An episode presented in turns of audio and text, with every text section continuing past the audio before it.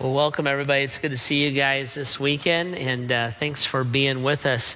Thanks for being uh, patient and flexible with everything going on uh, with COVID as we're kind of surfing through those things. Thanks for uh, really taking the time to distance and wear your mask and things like that when you're here at Grace.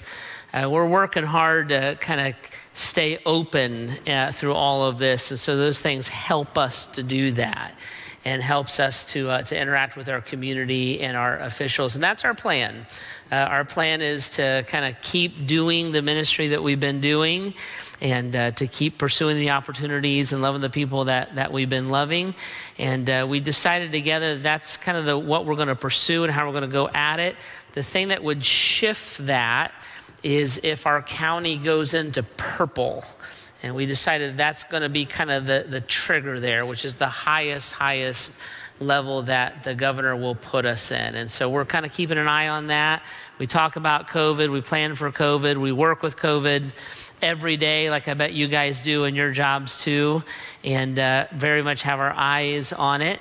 Uh, but unless and until that happens, just kind of plan on things the way that they've been throughout the fall. And if we hit that purple mark, then will communicate. So if you get a video in your email uh, or over a text and it's my beautiful face, for a whole bunch of reasons, listen to that. I mean, it's only going to improve your day, let's be honest about it. Uh, but we'll communicate and try to be clear about those things and uh, want you to do the same, uh, whether you're uh, in person here or you're watching online. Uh, those are kind of the, the triggers that we'll have as we go forward. But I'm excited uh, that we're getting into our Christmas season. And I would look and say, man, uh, if there's ever a year where we would celebrate Christmas and need it and need the hope and the wonder of it in a special way, it, it's this year. So, kind of grateful that we're to this point in the year and that we can uh, keep our attention focused on the bigger things, the higher things, that God loves us, that He wants to interact with us and uh, that he made a point to come and be with us. And that's that's kind of our theme this year. We're gonna we're gonna zero in on this word Emmanuel and really what it means. Emmanuel means God with us, and why God with us is such a big deal, and how that plays out kind of in a, in a big way, be like between God and humanity, but in very personal ways also, and how that shows up and how that shows up in our lives. So Let's talk about this for a little bit. Why is God being with us such a big deal? And why was that motivating him and driving him? Why isn't God just out there somewhere, kind of from a distance, running the planet and the universe, kind of a thing? Why was it so important to him that he uh, offered his son and Jesus agreed and wanted to participate? In God's plan? Why did he put skin on? Why was he born of a virgin? Why did Christmas play out the way that it has played out? And then Jesus' life and his teaching and his sinlessness. And then the manger always points to the cross. That's the plan. And so offering his life, raising again. Why was that so important that God do that in such a way?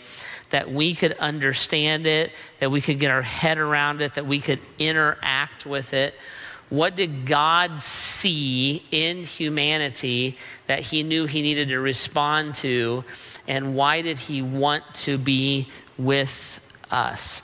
So let's get inside his head and his mind and his heart a little bit and see if we can figure this out some. When God was looking down from heaven, so to say, and he was looking at the condition of humanity, and he made this decision, this willful decision that I want to be with them. I want to interact with him.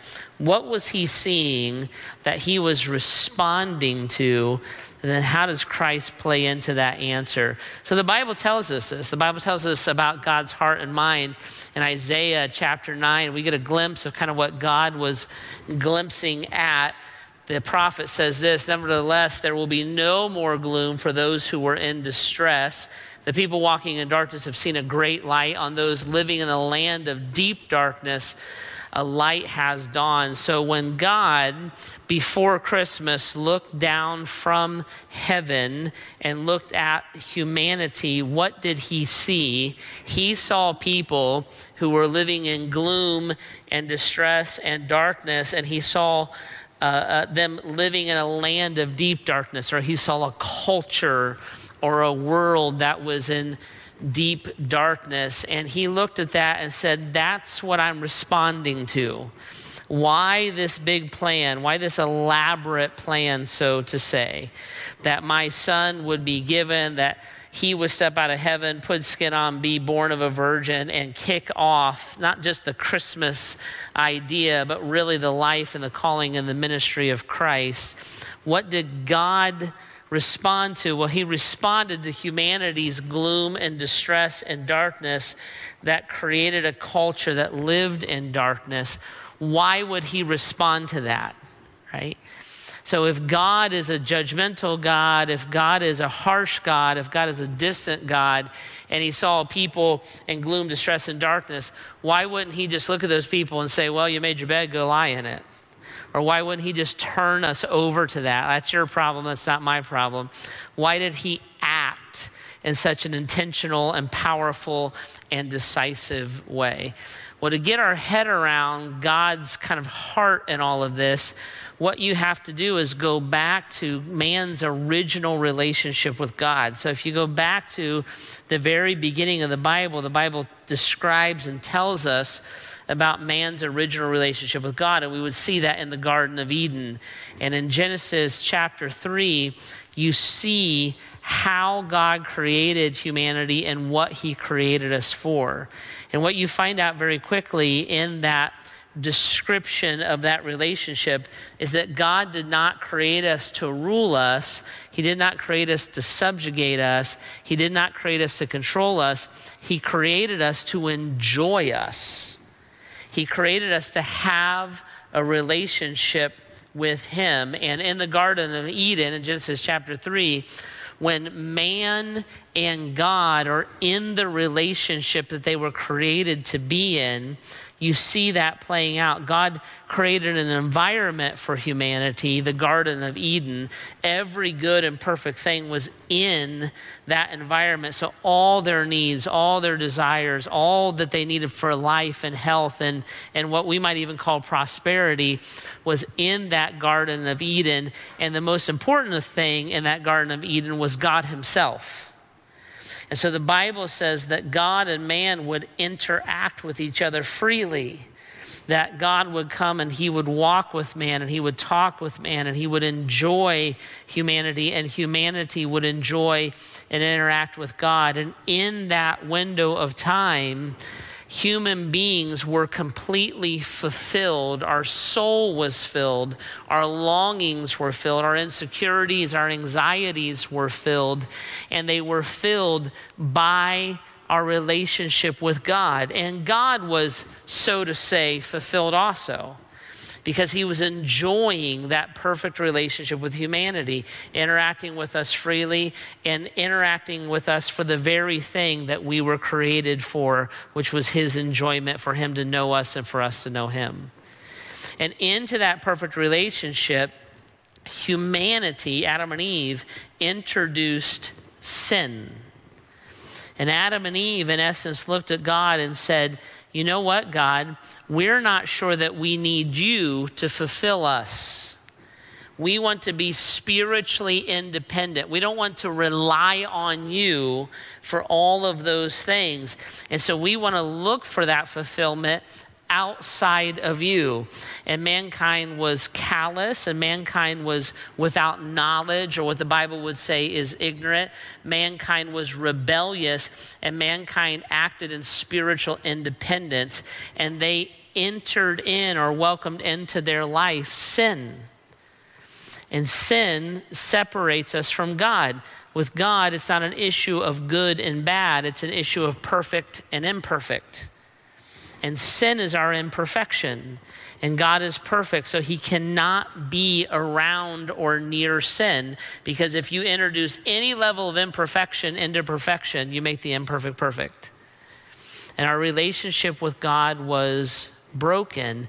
Mankind was living kind of in the light of God, and they removed themselves from that light and they stepped into darkness. It's the same thing that we do.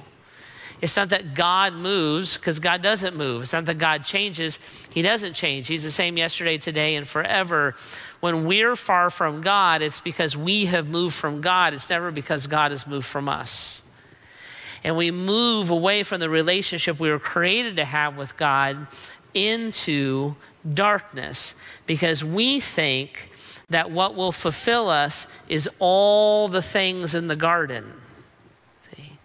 If I could just have everything I wanted, everything that I needed, and everything that I ever dreamt of, then my soul will be satisfied. That's exactly what Adam and Eve thought. And they didn't realize that what was what caused the satisfaction of their soul was not the environment that they were in, it was the God that they were with. And they removed themselves from Him. And now, no matter how much of this environment they got their hands around, they're always in some level of gloom because they're not with God. You see it all the time. You, you, see, you see pop stars and movie stars, and they have health and they have wealth, and they're as sexy as you can get, and yet they're depressed and broken and even take their own lives. They're gloomy. Why? They've got the garden. What are they missing? Well, they're missing the God of the garden. They're trying to fill their souls with something else. We do it too. We are the wealthiest people group that have ever existed in the history of humanity. And Harvard just put a study out that 50% of college students struggle with anxiety and depression. How can it be? How can it be? We have the garden, but we don't have the God of the garden. And so, even us who live the lives that most people on planet Earth wish that they could live, we would struggle with depression, anxiety, insecurity, gloom. See? we would live in distress. Well, how can you live in distress? When you're the wealthiest people that have ever existed. We're the healthiest people that we live longer than any other generation has ever lived on planet Earth. How can it be that we're in distress? We're in distress because we're trying to fill our souls. How can we st- struggle with anxiety? We don't worry about food, clothing, shelter, or water. How can we struggle with anxiety? Well, because those things aren't what fulfills our souls.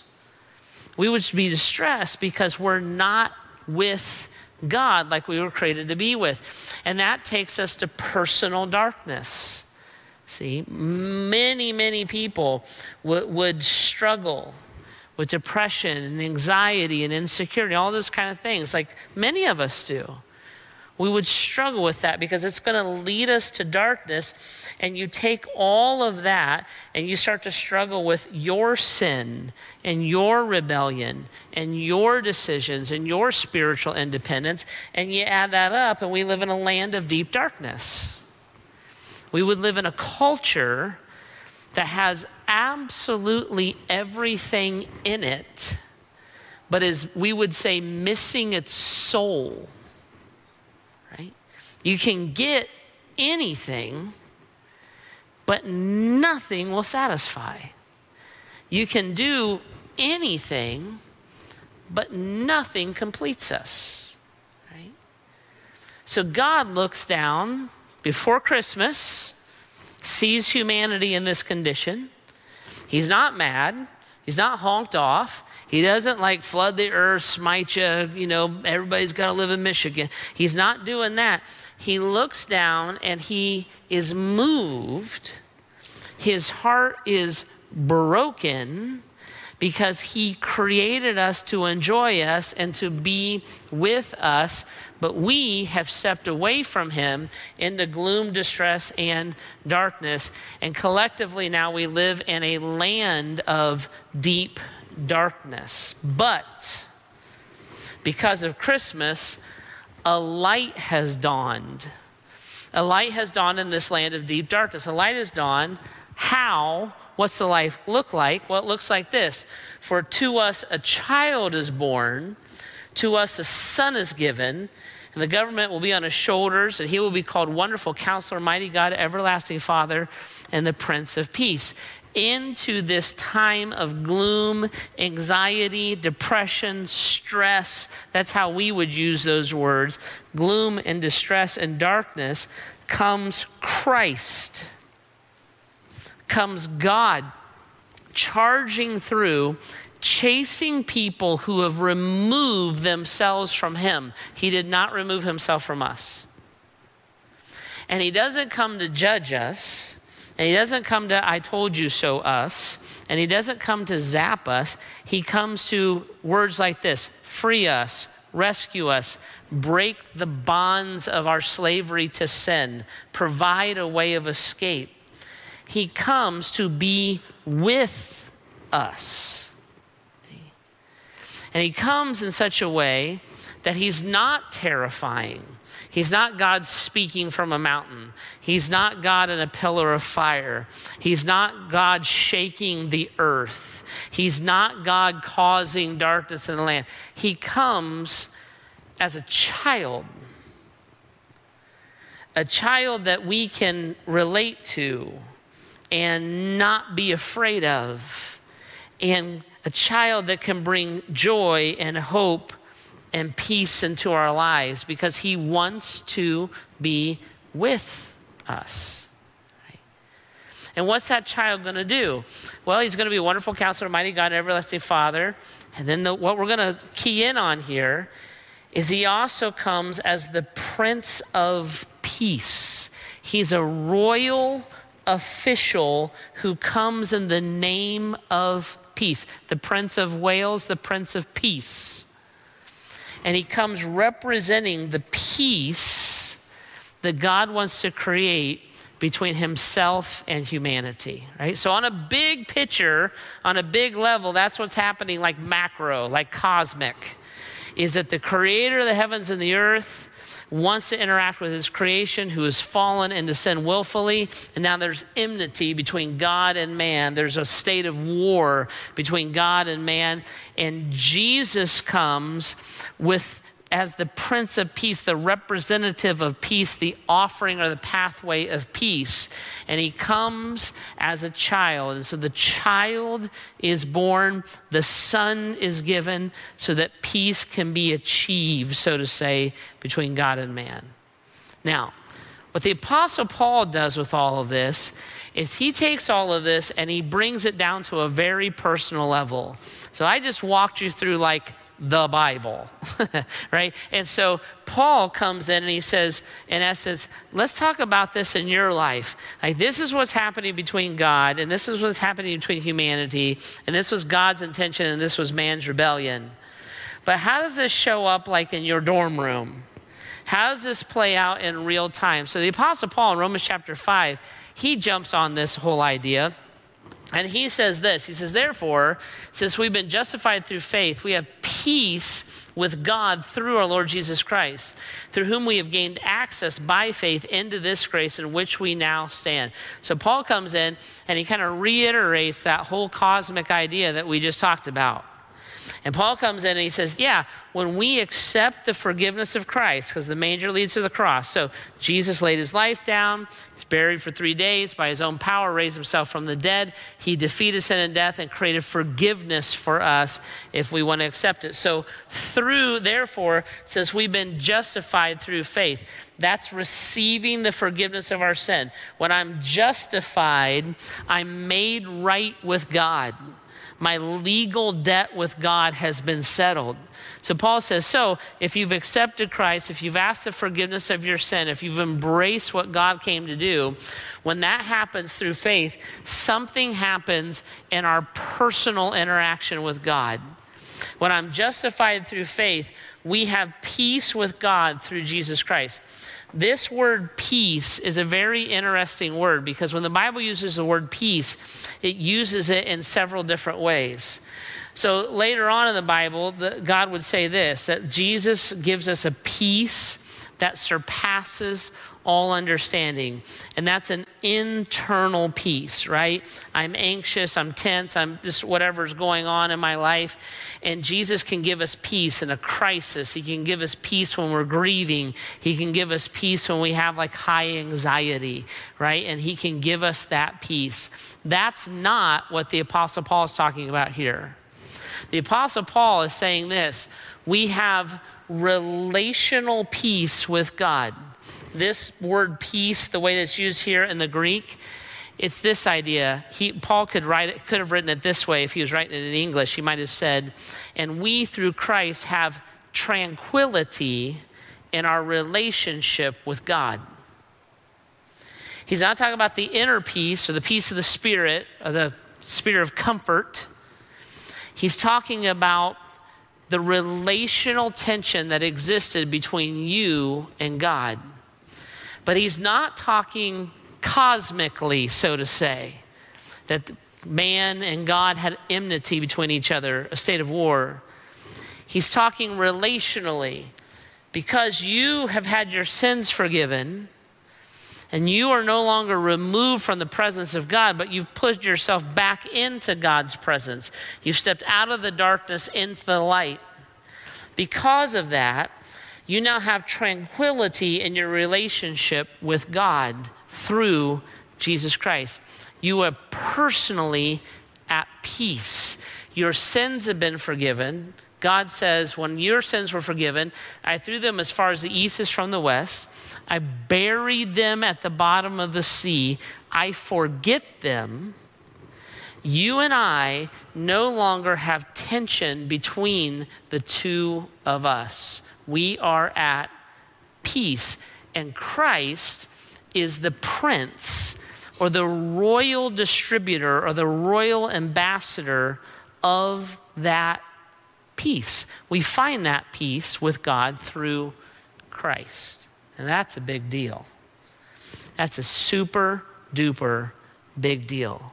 Because what that means is this that in Christ, through my salvation, there is no longer tension or barriers between me and God. Now, listen, ready? Most of us don't think about our relationship with God in those terms most of us, when we think about a relationship with God, we think about it not in terms of peace, we think about our relationship with God in terms of a truce. And Jesus was the broker of that truce, right? Because a truce and peace are very, very different things. Most of the time in our relationships with each other, when we're tense with each other, we don't come to peace with each other, we come to a truce with each other, right? So when you're fighting, when you were fighting on your way here to church this weekend, or you're fighting right now, maybe in your family room, and I'm interrupting the fight, and you're kind of at each other a little bit because you're trying to put your Christmas decorations up, and you're mad that your husband won't help you. Not that that happens in my house, but other people tell me it's a real, real problem. What we'll usually do when we're fighting is we'll come to a truce, and we'll say some version of this let's just drop it. Let's just drop it. And you don't want to talk about it anymore. You might have done that with your family over the holidays. Like, whatever you do, when Uncle Bill's in the room, don't bring up X, and you like know what not to do. And most of the time in our relationships, we come to series of truces. We don't talk to our mother-in-law about this. We don't talk to our sister about that. We don't bring that subject up from the past. We don't bring up what happened at last Thanksgiving, and we just drop it and we push it and we put it away. And that truce is not the same as peace right? Because when you call a truce, it doesn't resolve or satisfy the tension that's within you. In fact, what it usually does is deepen it and causes you to strategize about it. Right? We were together a little bit as our family, and, and uh, my niece and I were talking. She lives in town here, and, and we were remembering when she was little and when she because she's in her 30s now but she when she was little just a little kid uh, we used to all meet up at my parents' house and we would uh, have Christmas together as a family, right? And every year at my parents' house, Santa would show up every year Santa would show up, and he showed up at the exact same time every year, which is very difficult to get on his schedule. But if you can do it, he'll show up at your house like that. And so Santa would show up, and my niece was little; she's like five or six years old, and and she's the oldest of all the grandkids. So all the younger grandkids, they all thought Santa came to Grammy's house every year. Well, when my niece was about six years old, she was starting to get wise to this. And so one year she looked at my brother and I and she goes, I know who Santa is. And she's still, she's 30 and she still kind of talks like this. And she's like, I know who Santa is. And we're like, You don't know. She's like, Yes, I do. It's either you, Uncle Dave, or it's you, Uncle Jeff. Because whenever Santa shows up, one of you is missing. So she said, and she goes, I'm going to tell everybody. And we said, if you tell everybody, Santa will hate you. So you shouldn't tell everybody. And so we had this little thing where we're like playing back and forth. She's like, I'm going to tell, I'm going to tell, I'm going to tell. And she was convinced, right, that, that she knew what was, what was going on. And so we kind of got through that Christmas and she kind of dropped it and we kind of dropped it because she kind of wanted to believe still that, that Santa was showing up at, at Grammy's house every year. So we get together for the next year and we got together and we were, my brother and I were talking about what we we're going to do about this dilemma. And we said, listen, last year, ready? We called a truce like she kind of decided she was going to drop it, and we kind of decided that we were going to drop it, not kick her out of the family because we, we took a vote and we didn't make it. And so we decided that's what we were going to do. But my brother and I got together and we said, we've got to get her. Because we called a truce, and all a truce does is take, you, take what caused tension, internalize it, and then you strategize about it. How are we going to deal with this tension? You don't solve it. And so, my brother and I, as grown adults, were strategizing about how to get even with our six year old niece, who is now seven. And so, next year, we got together and we had worked out a plan and the kids were doing their thing, and, and the sleigh bells would ring, and whenever the sleigh bells would ring, Santa would show up at the house. And my niece was being all sassy because she thought she really knew this year, and she tried to rub it in. It's you or Uncle Dave, it's you or Uncle Dave. And the kids came up to watch Santa put the stockings down, but my brother and I had plotted against my niece. And we asked a friend to be Santa and our friend dressed up as Santa, and he came in and he was putting the stockings down, and my niece was sitting there and being all sassy because she knew who it was. And as my friend was putting the stockings down, my brother and I both walked in the front door together and we caught Santa. And it was Santa, me, and my brother, and my niece mind was blown. And her eyes were huge and her mind was full of gloom and distress and darkness right? Because she did not know what to do. And everything played out, and my brother and I conquered and defeated a seven year old. And we've never let, it live, let, let her live it down, right? Why? Because that's what you do when you call a truce. And we think God works that way. We think God is called a truce. And so we strategize. We strategize. Well, if God called a truce, I'll go to church. I, I won't smoke, drink, chew, day girls who do cheer for Michigan. A little bit of money, maybe Christmas, Easter, maybe drop the F bomb and just put in the Christian alternative for it. And since I call, God called a truce with me and I called truce with God, that's what God wants out of this truce. So if I do this, God will like kind of make me happy, kind of give me a job, and maybe I won't get sick until I'm older.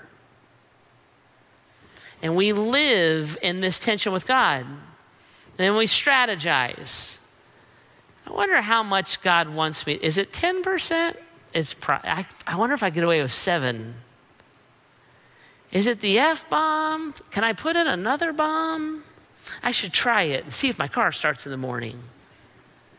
And we're always trying to navigate this really because we think that's the way it works. because that's the way it works with us and other people. Don't bring up politics. Don't bring up the divorce. Don't bring up, drop it. And if I drop it and you drop it, then we'll be at peace with each other. And you're not at peace, you're at a truce. Jesus is not the prince of truce. When God looked at humanity and saw gloom, despair, darkness, he didn't look and say, you know what? Let's make it a little less gloomy, a little, you know, let's have a Christmas and at least they'll be in a relatively good mood for a couple days. He didn't give his son to effectuate a truce. He gave his son to create a path of peace. Now, when you want to be at peace with someone, what has to happen? If there's tension between you and there's tension between me, if I'm at a truce, I might prove you wrong, and that's just going to double down the tension because now I'm mad. If I want to be at peace, what has to happen? Somebody has to humble down. It's the only way. Somebody has to humble down. Remember, this is relational peace. This isn't us and some other country. This is relational peace. If I want peace with Heidi, if I want tranquility with her, or my kids, or a friend, or your roommate, and we're at tension, if we negotiate a truce, that tension just simmers and brews and it will blow again, right? That's how it works. But if we want forgiveness and grace and mercy and compassion and healing, somebody's got to humble down. Now, here's what happens the Bible calls that humbling down process, the Bible calls that repentance. So, if I've hurt you, if I've rejected you, if I've sinned against you, if I've been callous towards you, the things that humanity has been toward God, which caused the break in the garden, then the solution to that is my repentance. Well, repentance affects us at the level of the pain that we've caused in somebody else's life, right? So if I spill your coffee on you and I look at you and say, I am so sorry, like, can I get the paper towels? Can I, right? If I hurt you, if I offend you, and I spill your coffee on you and I say, I'm really sorry, and try to help clean up, you will say, hey, it's no big deal my level of repentance and your level of response causes peace because it wasn't a big deal, so it's very easy to move past. If I left you as a child, if I harmed your family, if I rejected you, that peace is very, very difficult. Ready? In our relationship with God, I'm the sinner, not God. He never left, He never abandoned, He never harmed. I did that. So, in order to have peace with God, when I look at God and say, I'm the one it's my sin that's responsible for your time on the cross. It's my sin that is the one that needs to be free. I'm the one. When I humble down, when I repent of my sin, what does God do?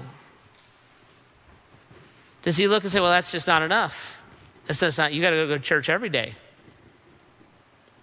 That's just not enough. I mean, you got to, I don't know, get a second job. You got to really give some money. That's not enough. You got to go join the nunnery somewhere, or the whatever. That's what you got to do. When I humble down, what happens? This God who looks down at humanity and sees me in distress and in gloom and in darkness, this God is not mad at me. He wants to be with me. But there has to be a bridge of peace. So a child is born, a son is given, the Prince of Peace comes. And he's not a peace offering, he's not a truce, he's a guide. It's through Christ that I go back to the Father. He's the path, He's the bridge of peace. And He didn't come so that you and I could somehow appease Him because He, he won't be appeased by you and I. Christ did that work on the cross. He came so that you and I could be with Him. Not in heaven one day, now. So that we can live life with Him. It's fascinating how Paul goes on. He says this, therefore, since we've been justified through faith, we have peace with Christ through our, through our Lord Jesus Christ, through whom we have gained access by faith into this grace in which we now stand. This term gained access in the Greek language, which this was originally written in, this is the term that they would use to bring you into the presence of royalty. So if I was going to see the emperor or see a king, you would use that Greek term, you would, and we would translate gained access. It's a special privilege. It's a, it's a unique invitation. It's through Christ and the tranquility, the relational peace that I have with him, that I gain access to the Prince of Peace, to his Father God. The Prince of Peace walks me to the Father. And I have access through Christ, not a truce, a relationship, a withness. And it's this access that I give him by faith that causes this grace in which I now stand. This isn't something that I float in and out of. This now is my identity. This is not something that I'll have one day out there when I die if I go to heaven. This is Christ with me now, the Father with me now. I live with him, I interact with him. He won't leave me, he won't forsake me. Why? Because he came to be with me. And I don't interact with him as if we have a truce. That there's certain things I let him know, certain things I don't, certain subjects we bring up, certain things we don't. You know, you just got to drop that when God's in the room. I interact with him in tranquility, in right relationship, as a person who's been forgiven, justified, sanctified, restored, reconciled, adopted. And Paul says all this Christmas stuff lands us in this relationship that we stand in, that we live in, that we function in. Because the Prince of Peace allows for peace between us and God.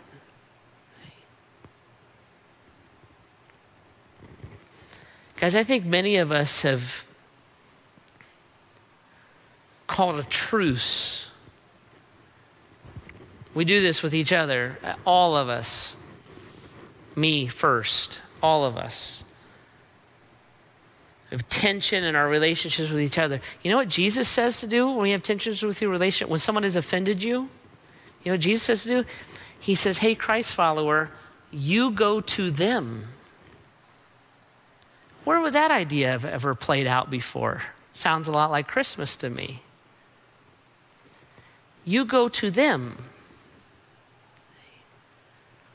And so many of us in our relationships with each other, the Christ like act, the Christmas response, might be a relationship with another person. And I go to them and I let them know that I'm hurt, and they probably will let me know how I hurt, that how I hurt them, and then I humble down and prayer for they they humble down. And yet peace. Many of us have called a truce in our relationship with God. That we would look and say, there's aspects of our relationship with God that, like, God and I are kind of getting along, kinda. But don't bring that up. Don't bring my childhood up. Don't bring my first marriage up. Don't bring the kids up. Don't bring my. Don't bring that up. And we've created real truces in our relationship with God. God would look and say, I, I want peace. I want to heal. I want to help. I want to change. I want to transform. I want peace.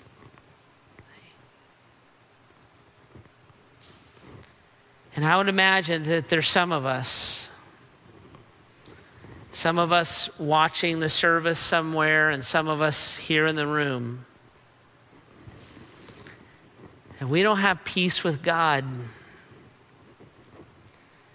We want the garden, and maybe you've even gotten it. In your life, not on the outside, not to everybody else, because you have, what else could you possibly want? But in the depths of your soul, you would look and say, I, I'm gloomy. I'm distressed. I'm in darkness. Everybody thinks I'm this. Everybody thinks my life is this. Everybody wishes they were like me this way. But that's not true in my heart. And I want to tell you that Christmas is God shouting, I love you. He's not out to get you, He would have got you. Right? He loves you. He sees that in you. And His response is not to look at you and say, well, What'd you do that for, dummy? That's not His response. His response is to send a light into your darkness. And it dawns. it's a child, it's a son, it's the Prince of Peace. And it's God reaching his hand out, offering it to you, wanting to give you forgiveness of your sin, and wanting to guide you to the place that you were created to be. All right. Would you pray with me as the band comes out?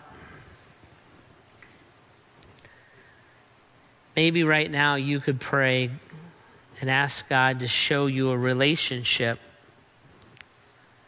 that you need to bring Christ likeness to, Christmas to. Maybe right now you need to ask God to show you a place in your relationship with Him where you've called a truce when in reality you need peace. And maybe right now, no matter where you're at,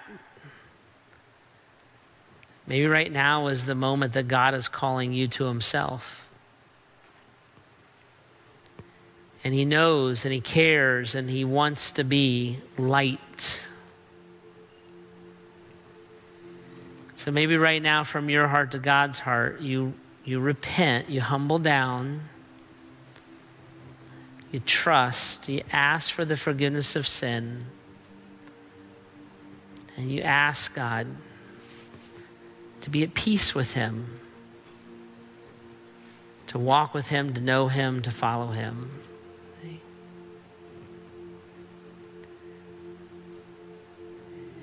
Jesus, when I think about the depth of your humility, you created heaven and earth and then